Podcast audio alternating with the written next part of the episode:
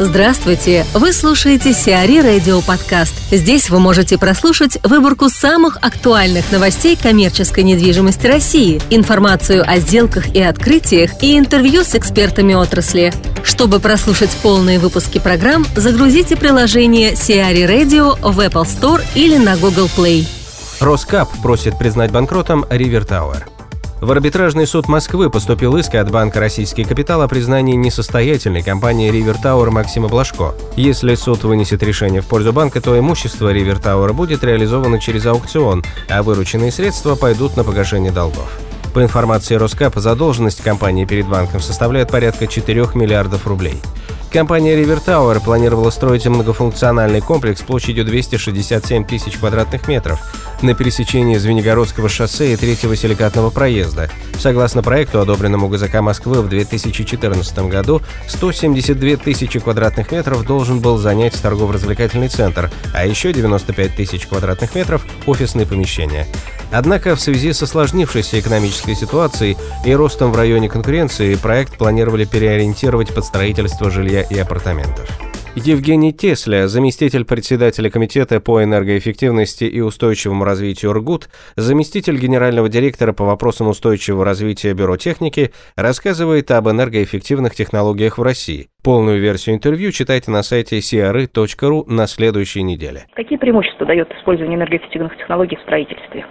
Вопрос энергоэффективности, он такой обширный, комплексный. Когда мы о ней говорим, в принципе, говорим, мы затрагиваем вопросы экологичности, сертификации зданий по международным стандартам, по российским стандартам, в частности, по системам ЛИТ, системам БРИАМ, системам GreenZoom. Первое, что дает применение энергоэффективных технологий, это, конечно, снижение эксплуатационных затрат объекта, дает возможность сократить, э, либо рационально использовать подводимые энергетические ресурсы к объектам. Естественно, дает возможность повысить качество внутренней среды на таких проектах.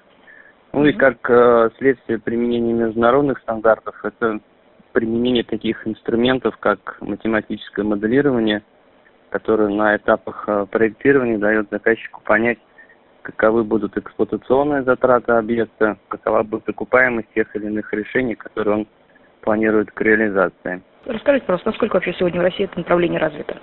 Старт э, данного развития у нас был положен с указом президента 889 это 2008 год и выход федерального закона номер 261. В принципе, наверное, нужно и от данного периода времени рассчитывать, то есть э, прошло у нас с вами примерно 8-7 лет, когда мы занимаемся энергоэффективностью. И с точки зрения тех зданий, тех э, технологий, наверное, которые сейчас реализуются в России, необходимо обратиться к статистике объектов, которые сертифицируются, сертифицируются по международным стандартам LEED, BREEAM и по российскому стандарту GREEN ZOOM.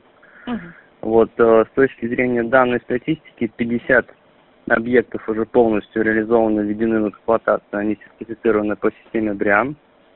Ну, лидирует в этом плане у нас Москва, есть объекты в Петербурге, есть в регионах.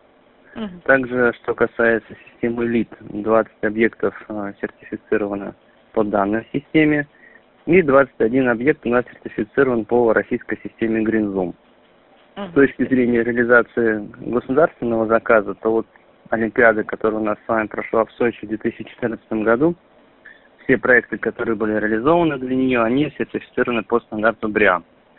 Мы все знаем объекты Сколково, там используется техническая политика, и можно сказать, что все объекты, которые там возводятся, должны быть сертифицированы по системе ЛИД, по американской системе. С какими трудностями приходится сталкиваться специалистам в ходе работы?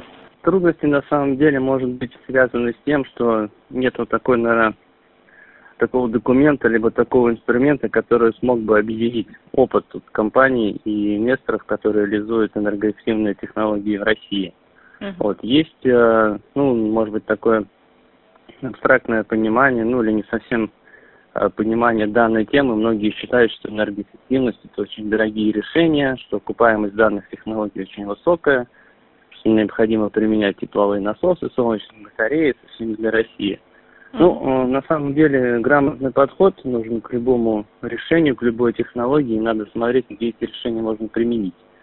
Вот mm-hmm. что касается системы GreenZoom, вот она как раз отвечает на многие такие вопросы, которые связаны с тем, как реализовать, как построить энергоэффективное здание без э, больших инвестиций первоначальных. И даже дает возможность, применяя некоторые решения, сэкономить и базовую стоимость строительства. Поэтому основная, наверное, проблема – это осведомленность и желание инвестора построить энергоэффективное здание. То есть, если такая цель поставлена, то, наверное, никаких проблем при этом не возникнет. Расскажите, пожалуйста, о количественных, качественных характеристиках объектов, которые прошли сертификацию по энергоэффективным системам.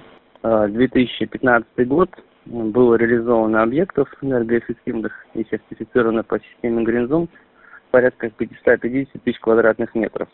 И средняя энергетическая эффективность, улучшение характеристик данного объекта и снижение эксплуатационных затрат на этих объектах составило в среднем 25% mm-hmm. от базового варианта. И если говорить в денежном эквиваленте, это примерно 25 миллионов рублей в год сэкономлено вот на таких объектах вместе. Ленфильм подал иск по участку на Тамбасово. В судебной инстанции Петербурга поступил иск от УАО киностудии «Ленфильм» к ООО «Ника» о разделе участка на улице Тамбасова, владение 5. Это встречный иск, так как ранее Ника обратилась с иском к киностудии о признании права на долю. Ленфильм планировал продать участок площадью почти 10 гектаров для погашения задолженности перед ВТБ на сумму 1,2 миллиарда рублей. Несмотря на поданный Никой иск, РАД организовал аукцион, однако заявок подано не было. Предполагалось, что потенциальных покупателей отпугнули судебные тяжбы собственников. Начальная цена лота составляла 2 миллиарда 100 миллионов рублей. ПИК завершит крупнейший долгострой Подмосковья. Подмосковные власти нашли инвестора на завершение строительства около 200 тысяч квадратных метров жилого комплекса «Западные ворота столицы». ГК «Пик» взяла на себя обязательство достроить и ввести в эксплуатацию три жилых корпуса ЖК «Западные ворота столицы», а также паркинг для корпусов и детский сад. Приступить к строительству ГК «Пик» планирует в октябре 2016 года. К этому времени девелопер должен обследовать площадку, определить сроки строительства и соответствующий бизнес-план. Распродажа имущества Коломойского продолжается третьем-четвертом кварталах 2016 года власти Крыма выставят на торги около 20 объектов, ранее принадлежавших владельцу Приватбанка Коломойскому. От реализации имущества бизнесмена планируется выручить порядка 2 миллиардов рублей, которые будут направлены в фонд защиты вкладчиков.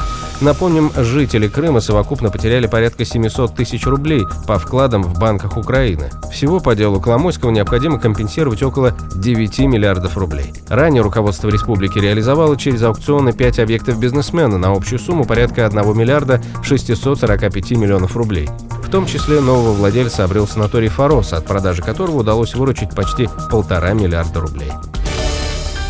Сиари Радио. Эксклюзивные рубрики «За и против», «Ноу-хау», «Ремейк», «Новые форматы». Слушайте в полных выпусках программ в приложении Сиари Radio. Приложение доступно в Apple Store и на Google Play. Более подробная информация на сайте siari.ru slash radio.